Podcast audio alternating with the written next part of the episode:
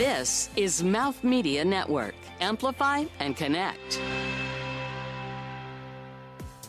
As we look ahead to growing or perhaps rebuilding businesses in this new business climate, one thing is clear. We cannot simply go back to what we did before. Smarter, more thoughtful approaches may be necessary, and gathering insights on how we best connect to the state of mind of the consumer in this moment is crucial. In that spirit, we'd like to share with you an extraordinary conversation that offers insights into dialing into neuroeconomics or why people make decisions. Dr. Paul Zak, scientist, entrepreneur, and author of several books, including Trust Factor The Science of Creating High Performance Companies, joins a host of another Mouth Media Network podcast, Content is Your Business, Ritesh Gupta. We think you'll get a lot out of this, and we're delighted to share it with you in its entirety. From New York City, you're listening to Fashion is Your Business, covering the intersection of innovation and business in the fashion industry.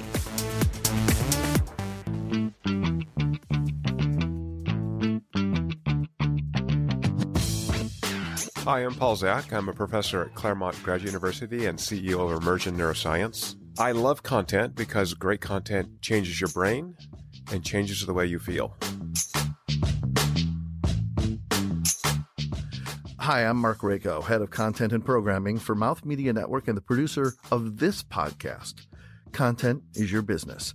As we bring you brand new episodes of this show, one of the members of our new hosting team, Ritesh Gupta of VaynerMedia, had a chance to sit down with Dr. Paul Zak, a renowned neuroeconomist. Hang on to your hat because coming up, you'll hear what we think you'll find to be an insightful and crucial conversation about connecting content with the way our brains react. Frankly, this could be one of the most important podcast episodes you ever listen to. So we thought it was a great way to lead off this updated iteration of the show. We'll be back with more in the series of exciting conversations starting next week with another great guest and more of our impressive team of expert hosts. Thanks for joining us. From New York City, you're listening to Content is Your Business Conversations with industry leaders and influencers covering the strategy and innovation of brand storytelling. Hi, I'm Ritesh Gupta, uh, creative and content maker at VaynerMedia. Very excited. Paul, thank you so much for coming to the show. This is a topic that I think every content maker, whether you're a maker, a marketer, anybody is going to get a ton out of this because I think you are get, you have the secret sauce to making better content. And it is called neuroeconomics is how you got there. Just in a nutshell, describe neuroeconomics and what the heck it has to do with content. Great question. So thanks for having me on, Ritesh. So I know you never have made a bad decision in your life, but your brother-in-law who was buying investment real estate in 2007 when everyone knew the bubble was blowing, what's the deal on that? So neuroeconomics measures brain activity while people make, make decisions to understand why people do what they do. And the humans are weird. You've seen them, right? So why are we so variable? If we have these big brains, why would we, why do we make mistakes? And why do we respond to interesting things like content, advertising, movies? So uh, you and I are a bunch of macho guys, right? We, but we've seen people cry at movies. So that to me is fascinating as a scientist. You're cognitively intact. You're aware these are professional actors. You know you're in a theater. And yet at the end of the movie, when the boy gets the girl, you start crying. Well, not us. Other people start crying. Why is that? Right? Something moved us. And so that's what I focused much of my research on. What's that movement that somehow clearly affects brain activity, but motivates an action. Mm-hmm. Was there a movie, a film, a moment that was the, one of them that you were like looked around the theater? Is was there something that sparked that? Absolutely. I was coming home years ago from Washington D.C. My kids were little, my darling little gorgeous girls, and I started watching Million Dollar Baby, which I had not seen. Clint Eastwood movie. It's a father daughter story. And the next thing I remember, the guy next to me is poking me in the arm saying, Sir, do you need help? I wasn't crying. I was like, every orifice on my face was exuding fluids. You know, it was really embarrassing. And I started thinking, what the hell? How can this piece of content change not only the way I feel, but weird things coming out of my holes in my face? So, what was the next step for you after that? After that initial curiosity and this like wanting to discover what this was, like what did you do then? Like, how did you then start to like tell us how you started putting tea leaves together and figuring out where we are today? So I mentioned this to my lab partner. It's a beautiful thing about having a neuroscience lab. We said, let's just start testing emotional content and see what happens in the brain. And I think here's where the story gets interesting because certainly there's content that's highly emotional. How do we know if it's good content? So I'm a very boring practical person. I don't want to rely on feelings and intentions, which are too fleeting. So we said, okay, let's use PSAs. We'll pay people. We're doing blood draws. We're going to look at changes in neuroactive chemicals if we got people to donate some of the money that they earn because I poked them twice in the arm to grab blood from them, it must be a good good uh, piece of material, right? That content must have been so powerful. So some people respond, some people don't. What are the differences in brain activity? And then we spent about 15 years tracing out those pathways.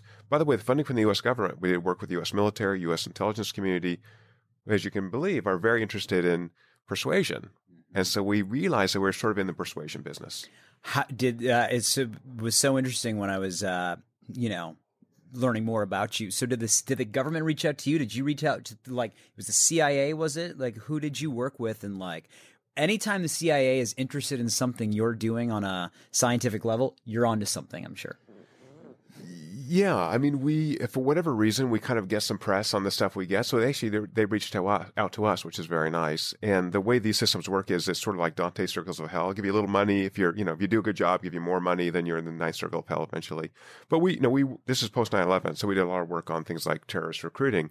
Um, you know, as you know, ISIS, which is funded by drug money, has a state of the art, amazing production studio and they are smart and they produce good content. Bad people, but they are good in terms of producing mm. content. Mm-hmm. So, and I would implore everybody who's listening to this to, after this, go on to YouTube and look at uh, Dr. Paul Zak and, and Google storytelling because it'll pull up the story of Ben. And that's a piece of content that I was fascinated by. Like, how you broke that down and the two chemicals it released and like tell us tell the audience uh, if you can, a quick snapshot. What is the story of Ben? Did you create that, and like, how did you use that as you know to test different audiences and these chemicals that were released? Great. So we got, with permission from St. Jude Children's Hospital, a fundraising video, which we sliced up into 200 second segments.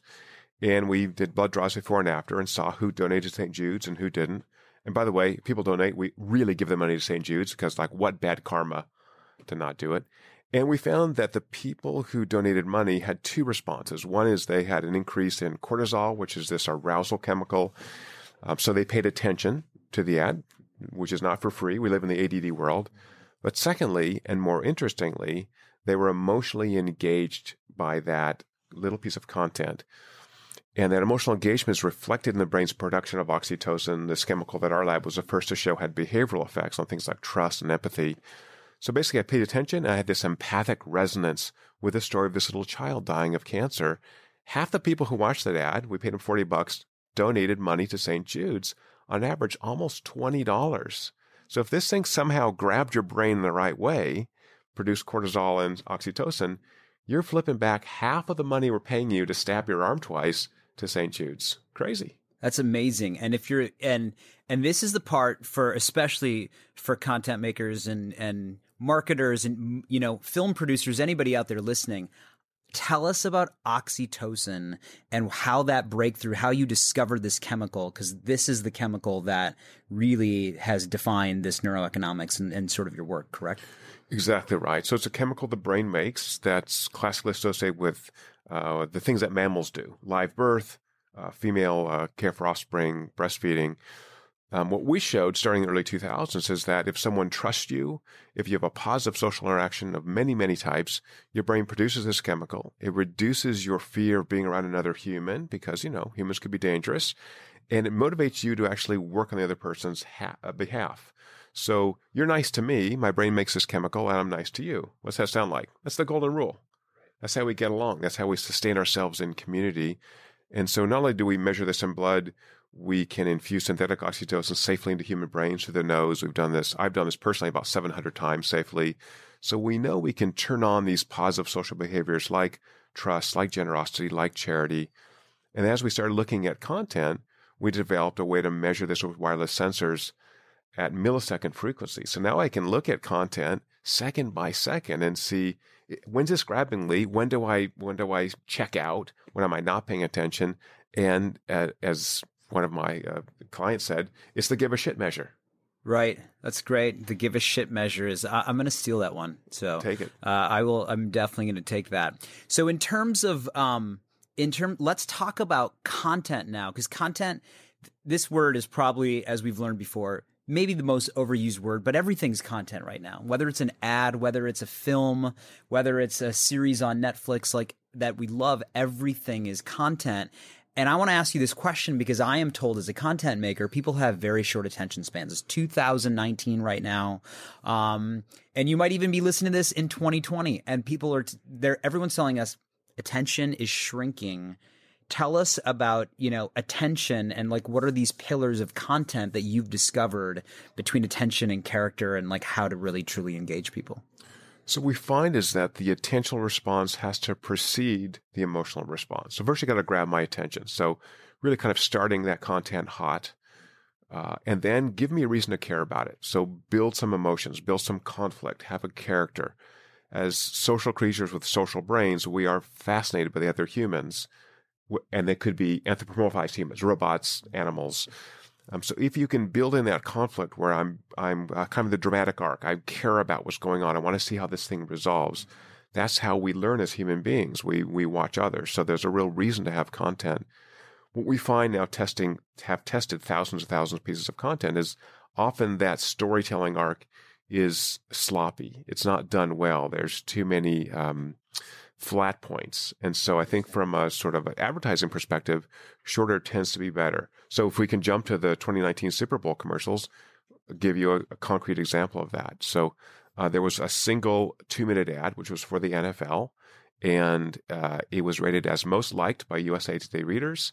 It was the bottom third for neurologic immersion. But if we chopped out the first 30 seconds of that, it killed. But the pattern of that ad, which viewers can Google and watch, it replicates over and over and over. So that's kind of sloppy storytelling to me. The, the, the energy in the ad was dissipated by not ending on a high note. Mm, interesting. It's funny. I, you know, in our travels, we sort of sometimes say it's hitting the same emotional beat, but it's interesting because that beyond just USA Today. And let's talk about this because you broke down uh, before we jump too too much further. You actually looked at all of the 2019 Super Bowl ads, did you not? We did. We've done this for five years in a row. So with your company, so tell us like how you know with Immersion Neuroscience is your company. Um, so tell us, or the company you're with. So tell us about what you all did and how how many people were how many people were in this sort of like this is your modern day version of a focus group, which we'll get into a little in a little bit. But how did you bring people together? How did you measure and like tell us about you know the test? Right. So we basically took the neurologic signals that we use all this uh, intelligence community money to identify and now have developed a wearable sensor which allows us to measure neurologic immersion at scale. So I can do, it's all cloud based. 500 people, 1,000 people, we don't care. And were have, they all in your lab?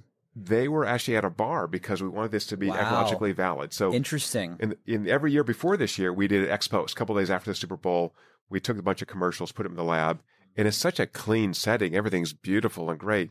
That's not how people watch ads, actually. They watch it with noise and drinks and waiters. And so we reserved a space in a bar, recruited 33 people, bought them two drinks so they'd come show up, and just watch the commercials live. And we live captured which ones were best and which ones were not best neurologically. So I don't, I don't want to rely on liking. And we had this discussion before we went on air. Liking is a bad question. I don't care if you like the commercial. I care if that commercial motivates you to take an action and the algorithms we've written based on these neurologic uh, signals are all about actions, not feelings or intentions. And so that's great. So you you let them. So just for the record, they you let them this is a great social setting they're having drinks it's like the way you would live your life normally are they wearing sensors or like what do they have Right. So the sensors go on the forearm, and from the forearm, we can infer what's happening in their brain because, again, we've traced out these pathways very carefully. And we've, uh, we've written very efficient algorithms so we can watch this data coming in in real time on the cloud from the 33 people in the bar. And um, so, so it allows us to immediately after the Super Bowl do a ranking. So, what was the most immersive commercial? It was this chunky milk commercial for Mint Mobile weird commercial, a family eating chunky milk, drinking chunky milk, I guess. And, but they're smiling. Oh, this is fabulous. It's great. So now we have a disconnect. So there's a narrative arc there, which is more and more the family are talking about how chunky milk is the greatest thing ever. And so is Mint Mobile.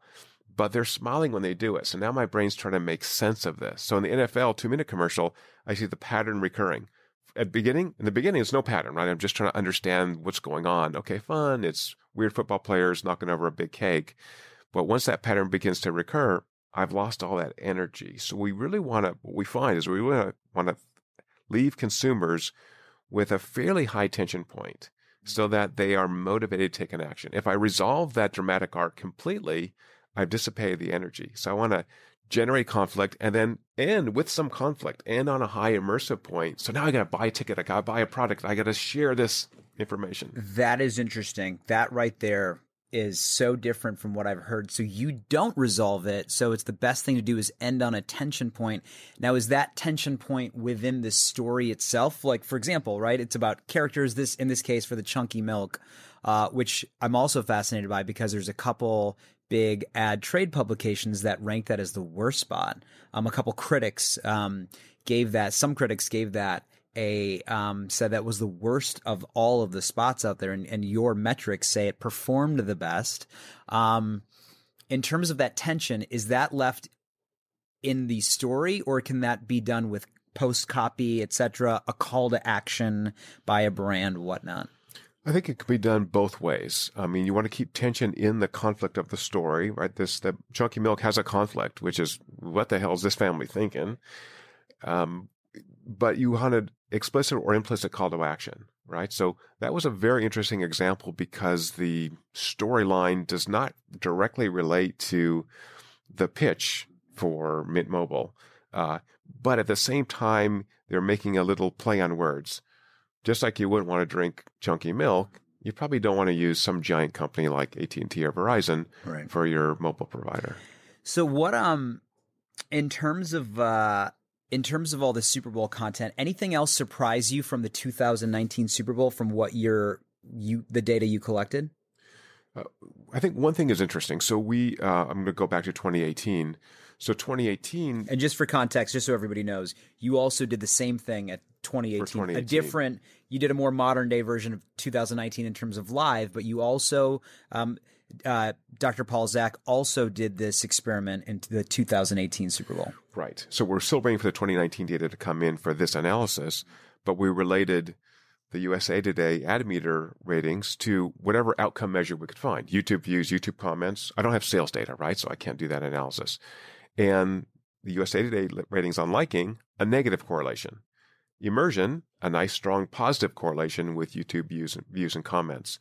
So again, when the brain tags these this information, this content with emotion, it's saved differently, it's more easily accessed in the brain, and we're seeing that reflected in how much life this content has post uh, showing on broadcast TV.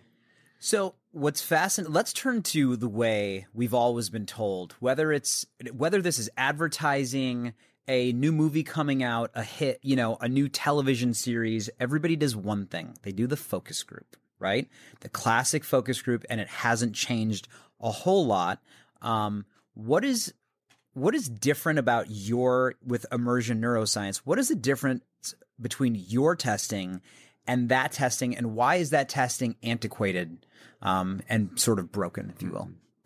So we somehow have this view that because our brains produce language, our brains can use that language to relate our unconscious emotional experiences. It's just not the case. It's like asking your liver how you processed breakfast this morning. So that's just a nonsensical statement. So by asking people consciously to give us an answer, how much do you like this thing? What do you think of it?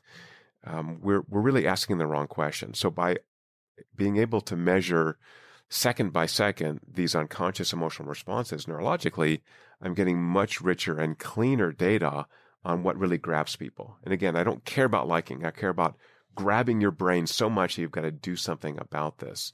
So I think it's a really different approach. And focus groups, you know, one person pipes up something and everyone follows. And it's just a mess. We're going to come back and dive more into the art of content and then whether you're a marketer or a content maker, how you can apply it to make better content and to really, you know, capture your audience. Stay tuned.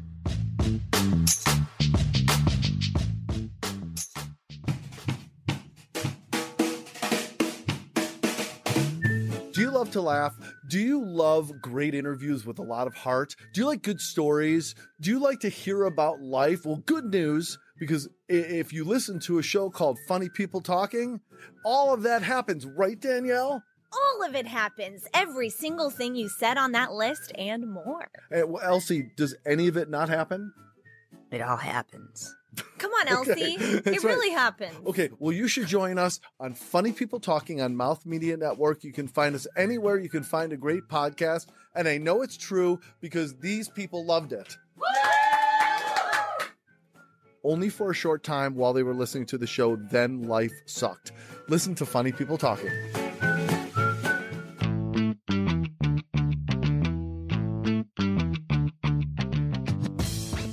This almost just sounds too easy. Like, why? How did you just come up with this? And you know, some le- I'm gonna call bullshit on you for a second. So just tell me, break this down, how this works. Like, surely you're asking people questions afterwards. Like, what, what's going on? Right. So this is 15 years of really hard research, a lot of mistakes, thousands and thousands of blood draws, uh, wearable sensors, you know, a lot of investment in technology. Um, until we identified signals that uh, the, the term of art statistics is robust. They consistently predict people's outcomes. So we ran all these studies that are published, and people can Google me and download the papers and read them themselves in peer-reviewed journals. We always gave people an action to do, like in the PSAs, they had to donate money. So who responded to that stimulus and who didn't? So we did work, uh, for example, for a life insurance company here in New York. And after the uh, rough cut of this ad, you could give us your email so life insurance agent can call you. Right, that's great. Um, we did a study recently uh, for um, Chris Dorsey Pictures, which is a producer of unscripted TV, and the sort of pain point in the unscripted world is that most of those shows are not very good, and so they're underpriced when they're sold to the cable networks until they build a big enough uh, audience. Um, so there's a pricing issue. So Dorsey said, "Look, could you predict top-rated shows from bottom-rated shows?" Uh, we worked a lot of movie studios, and we can talk about that. Work on movie trailers. I don't know about TV shows and unscripted shows. That's complicated. First of all, ratings are complicated. What's at what time of day? How's it advertised? Right. So I don't even know how much content to test. Mm-hmm. So I say, give me a ton of shows. You guys pick them, and give me some top-rated shows and some bottom-rated shows. And then I start thinking about bladder capacity. Right. If you're watching, they give me 25 shows. You can't watch 25. They're 22 minute shows, right? Half hour Right. TV shows. So what if we just tried the first act to those shows because a, a little narrative arc in that. Right.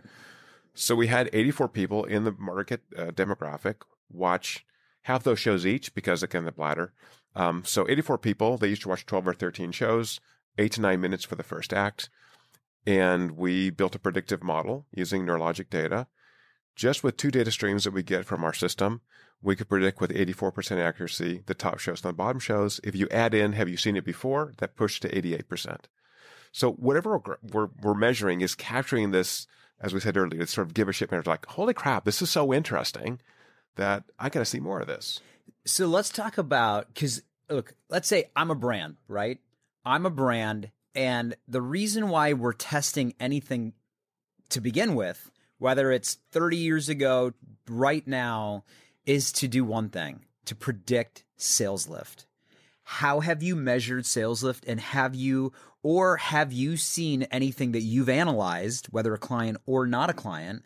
Um, have you seen a sales lift in work that you identified? You're like, hey, in the moment, you're like, this is a great ad or this is a great piece of content, and then it proved itself out afterwards. So a couple years ago at uh, Cannes Lions, the president of Asia BBDO said, Our ads are so good they cause the brain to make oxytocin. So my web crawler for oxytocin pops up. I watch this guy's video and I'm thinking, bullshit. Like I developed the assay to measure this in blood. It's hard. It's a biohazard.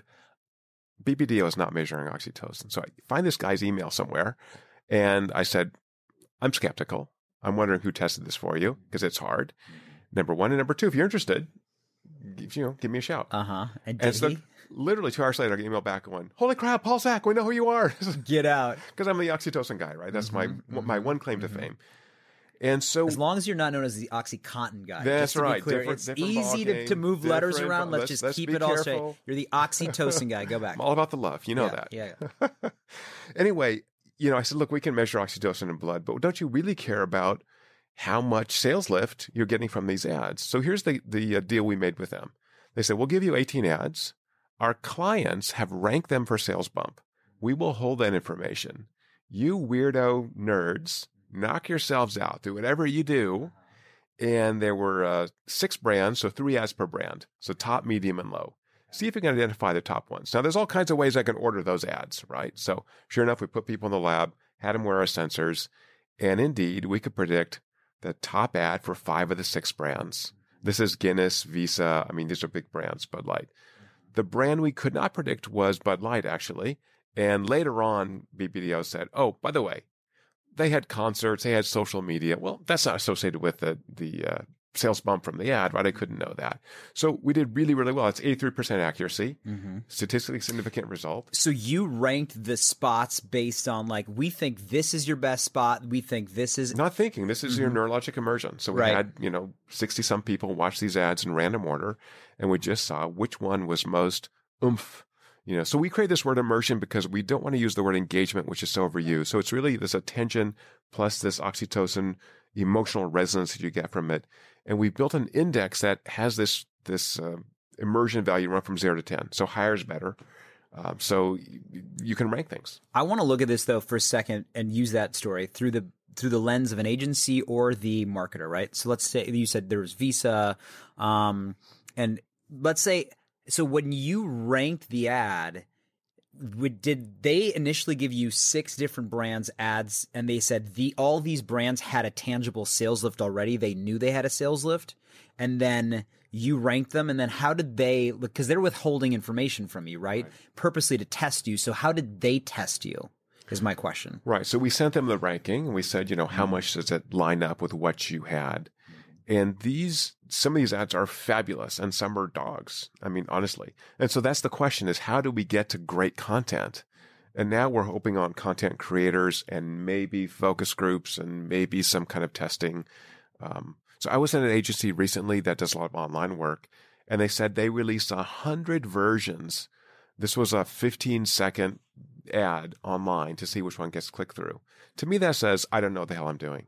I, you may disagree with me, but it just seems like I'm burning all this time editing this piece of content a hundred ways, as opposed to saying, actually, I'm a professional. I know how to do it, or I, I or I can test.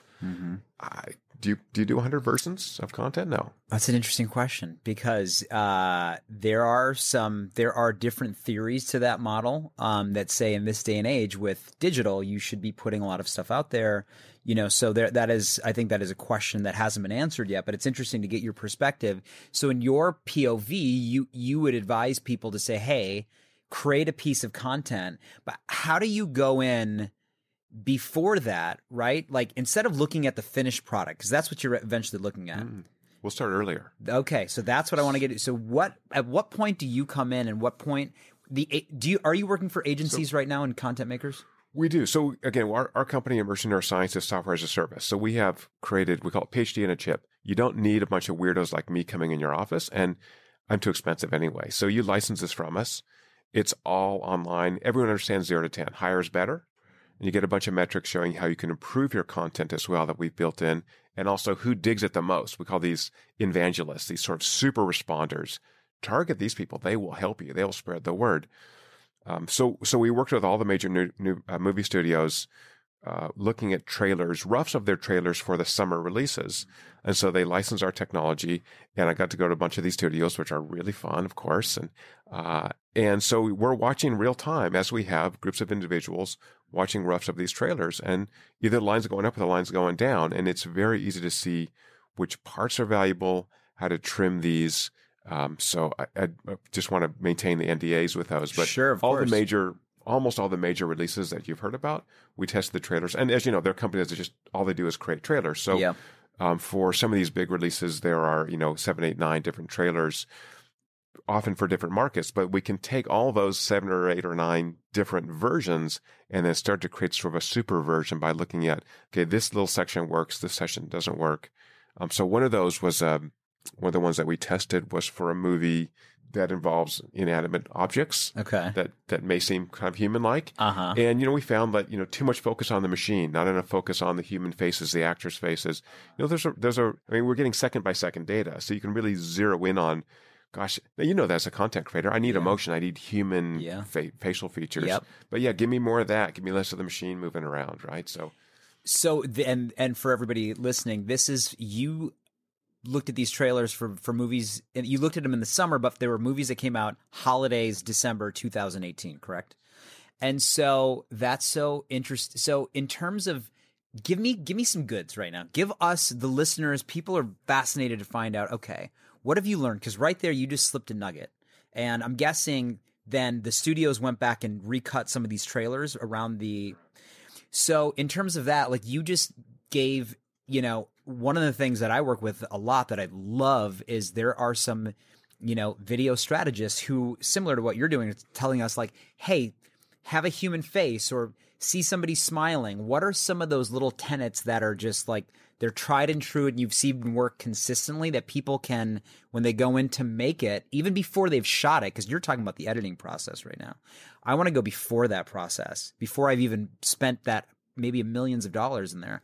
How can I then go in and concept better content in the pre-production phase or the idea phase or the story or building phase? storyboard phase. Yeah, so I think the first is this is creatives plus, not creatives minus. We're not getting rid of creatives. So produce a bunch of content, and then what do we do? We sit around, we sort of talk about it. That's not a bad thing to do. You guys are smart. You know how to create content. But I want to take out that subjective feeling state for two reasons. One is if you're hungry, if you're tired, your brain works differently. You'll evaluate things differently. Number one. Number two, I want to really get to this core um, emotional response that is sometimes hard to articulate and do that in a systematic way and in an objective way. Um, so um, I can put people in a room. I can take people from the agency or from the studios, whomever. Actually, that's the first test we did uh, on, on the content I was just talking about. Was taking people from the accounting department who are not involved creatively and just say, "Hey, we're going to put you in a room, test some content. Let's just see this thing work." So a couple things we found. One is you want to start hot, right? So I need to get that, that attentional response right away. Um, uh, often we'll see long, um, sort of medium form content, say theatrical release of trailers, which tend to run two, two and a half minutes, starting too slowly, right? So get me in fast. We're in the ADD generation. Hit me hard and then make me care, right? And making me care means I've got to build this dramatic arc. I need some kind of conflict. Um, and then don't resolve that conflict fully, as we talked about earlier. Uh, so we studied for um, we studied a couple years ago uh, for Facebook that was looking at this is published, so you can talk about it. Uh, looking at content on a phone versus a big screen. So my hypothesis neurologically is big screen, bigger bandwidth in your brain got to be better. Actually, it was the opposite. The small screen was actually more immersive. I think because it's a physical device you're holding, it's closer to your face. You have to keep it steady. And one of the ads we tested was for uh, people can, can again, YouTube this later, Fault in Our Stars. It's kind of teenage movie, kids Right. with cancer. And it ends on such a, the trailer ends on such a high emotional peak that you're just dying to find out. Kids in love, you know, one of them's got to die. I mean, you, you just, it's got to. Who, who is it? How do they respond? What happens? You know, so it was so well cut that that was a super immersive trailer. So again, I started with a mystery. You have this girl walking in. She's got, uh, you know, oxygen tubes. She's walking in a building. She runs into this young, other young guy who maybe is sick, maybe is not. They kind of fall in love. Okay, I got the story. Now what happens? Yeah. How do I find out? I got to buy a ticket. Wow, that's that is that's fascinating. So you start. So let's talk about let's talk about digital because this is. I mean, everything, even whether it's whether it's you know ads, everything is go. Ninety percent of people are consuming, especially ads and content, on their phones. So let's talk about digital. What are the challenges that you're seeing, and you know how can a digital marketer brand, whatever, be better at that. So I think the worry is the is the click through, right? You watch for the first five or six seconds and then you skip the ad. They're telling us three seconds now. Yeah. So we recently tested uh, for a political candidate in California, and so we got nice resolution on six second bumper ads. Um, three seconds probably we can do. One second we can't do. I think one second is just it's all just this kind of attentional response. So I think the challenge for content creators is if I get you to care about this, how fast can I do make that happen? Yes. Right. So How- what's the answer? Uh, you know, six seconds, three seconds. I'm not sure. It, it, it's going to be. It's it's not going to be one second. Can even six seconds work? In the testing we did, again, we've only done one client with six second political ads, but the differences between the different versions of this ads for this candidate uh, were actually fairly large from an immersive perspective. So, from a brain perspective, we got nice separation. It was very clear what the kind of ads that worked. By the way, American flags. This is a Republican candidate. American flags, uh, putting flowers at a veteran seminary, cemetery. Uh, also, all that worked. Um, and you can see those differences in six seconds. Three, I'd want to test. I don't know. Uh, so, uh, what do you think? You you've created the assistant. Well, this is a question we have. We were told, uh, you know, there's there's times where we're told long form doesn't work. Long form doesn't work, and you know, long form is anything in their mind beyond six seconds. Thirty seconds is you know too long. So that's like that is a debate in the industry. As any of our clients and and even we say, like, what is too long? Um, and there's studies that debunk. There's both ways, but it hasn't sort of taken your approach. So uh, I'll tell you what we found having done this for a zillion years. A good story is a good story is a good story, and my brain doesn't care. If you can tell me, you know, the the classic uh, uh, was the uh, Hemingway uh, quote, you know, this the six second uh, great story that you know. Um, it could be sorry, six word great story. It could be six words. That could be enough. It's hard. Um, if it's three minutes. So so we did uh, work. Uh, I'm just going to suppress the name. One of the studios that does of syndication of TV. Uh, this hasn't been released yet, but we found they asked, you know, why do people even watch TV shows? Why do you watch Friends or Seinfeld or Si- Simpsons? You've Right. seen you've seen it, Mm-hmm. you know, already. Why do you watch it for the third time? I don't know. That's testable, right? I always want to be agnostic, keep my scientist hat on. We found that on several measures, shows that you're familiar with generated higher immersion than shows that were new to you. Now, I said earlier that your brain loves new. I want something exciting. I want. I don't want to re- repeat the pattern. But there's also something apparently that I've emotionally engaged in before that's pulling on memories. That's pulling on those emotions. So if You- it's you a sound like you've talked to my it's a good wife. Story. Yeah, there you go. Why the hell are you watching Simpsons again? Um, so we're weird creatures, and and I don't have all the answers. You know that for sure. No one does. But I believe that testing is the way to get around having this conundrum of what we do. Why don't we just test and see what happens? And and honestly, it's going to be targeting. I mean, what we're finding now is that that kind of familiarity response varies a lot by different demographic segments. What kind of show you're watching? Um, I think the ads vary um, by segment. So I think if you test that and you can identify particularly who really whose brains really dig this thing, then you can leverage that marketing spend. I love what you said. A great story is a great story is a great story. Are you listening, platforms, marketers, my clients? No, I'm kidding. I love my clients. They're the best. Um, great story is a great story. Length doesn't matter. Hi, it's Mark Rico. I want you to listen to this. Hiring is challenging, but there's one place you can go where hiring is simple, fast, and smart. It's a place where growing businesses connect to qualified candidates. And that place is ziprecruiter.com slash mouth media network. Hiring used to be hard. Multiple job sites, stacks of resumes, a confusing review process. But today, hiring can be easy. And you only have to go to one place to get it done.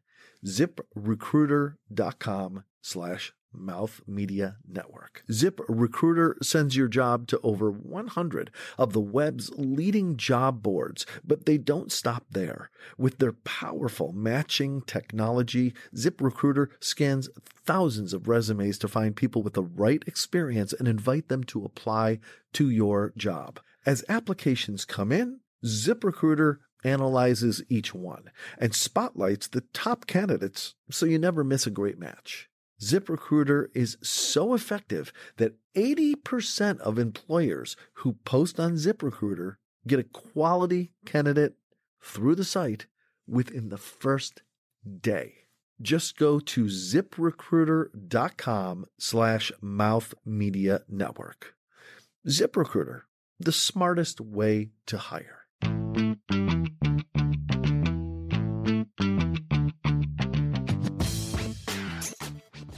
How does somebody build that tension? How do you design that before we've spent all this money to shoot it and not just sitting in the editing room recutting it? Partially, you need great storytellers. You need content creators who really understand story structure, understand how to elicit emotion in viewers.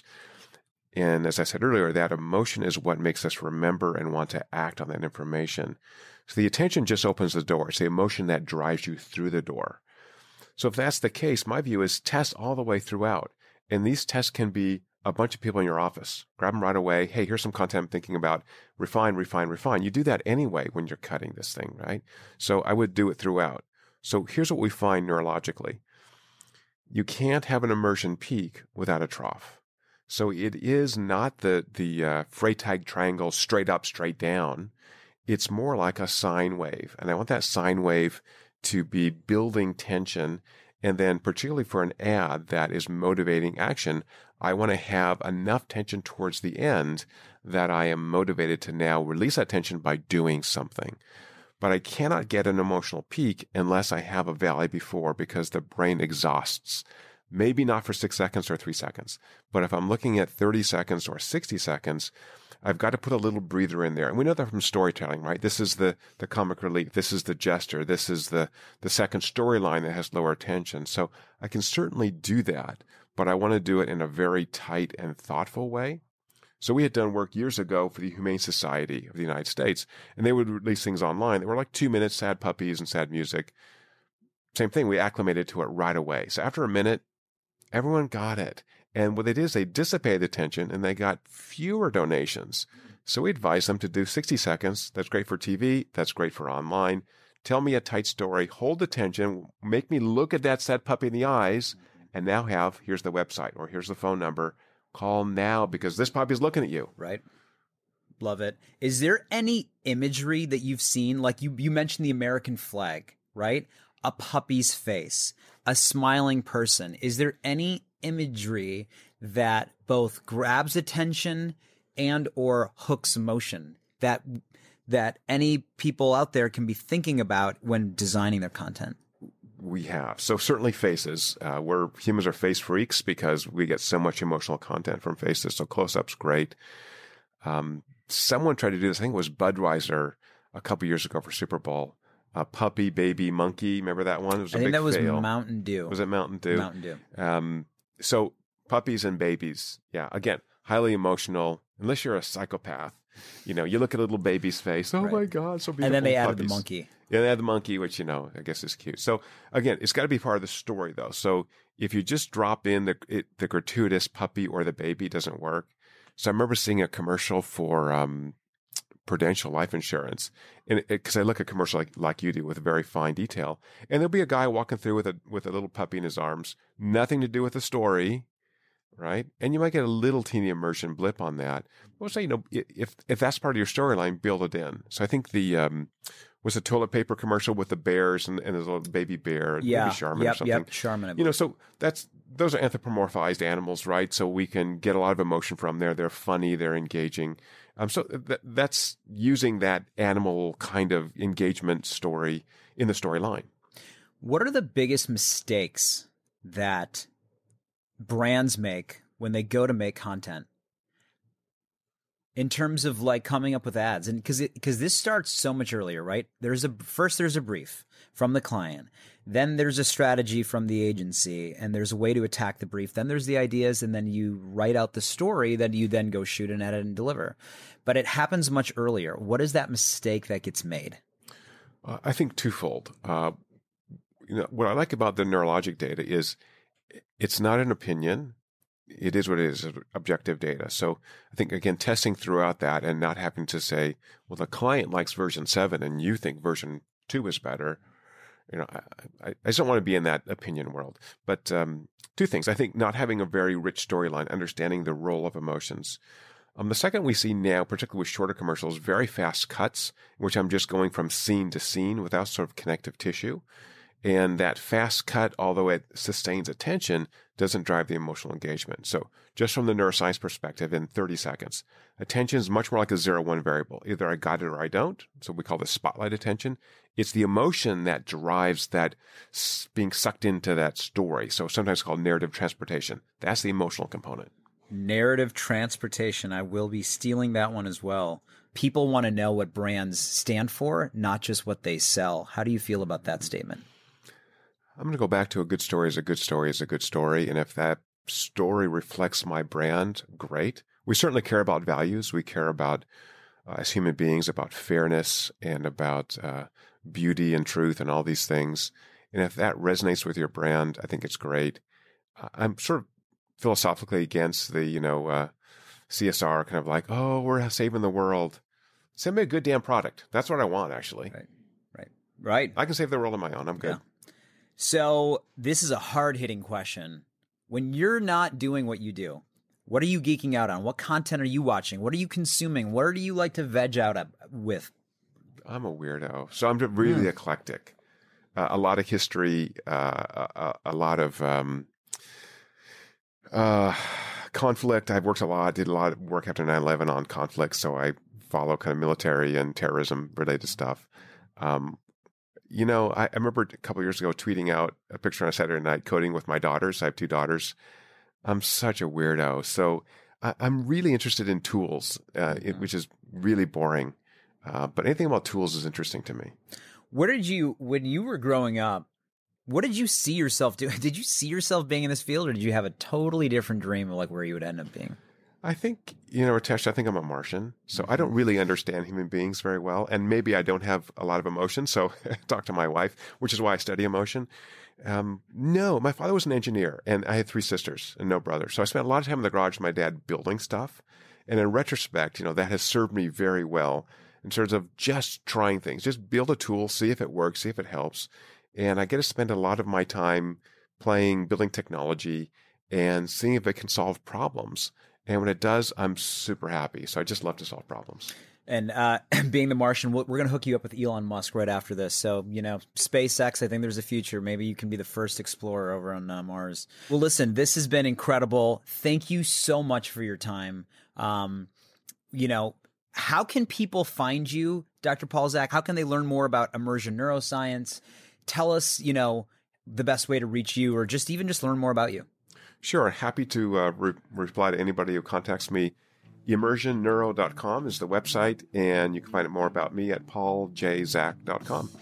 Awesome. And uh, if we need a if we need a vouch, we can reach out to the uh, head of BBDO Asia. Apparently, he'll tell us that uh, you did well. Uh, well, thank you so much for your time and coming in. And I hope uh, people got a lot of takeaway from this. I think there's a lot of great stuff for marketers content makers, movie producers, the whole nine yards. And everybody out there, thank you so much for listening, getting Dr. Paul Zak's insights, standing by my bad jokes. I'm Ritesh Gupta. We'll catch you next time. You've been listening to Content is Your Business. To suggest guests or content for this show, or to become a sponsor, email us at contentshow at mouthmedianetwork.com. And episodes are available on our website, contentisyourbusiness.com, and wherever the best podcasts are found. Produced by Mouth Media Network. Copyright 2019. All rights reserved. No portion of the episode may be distributed or published without the express written permission of the producers. Thank you for listening.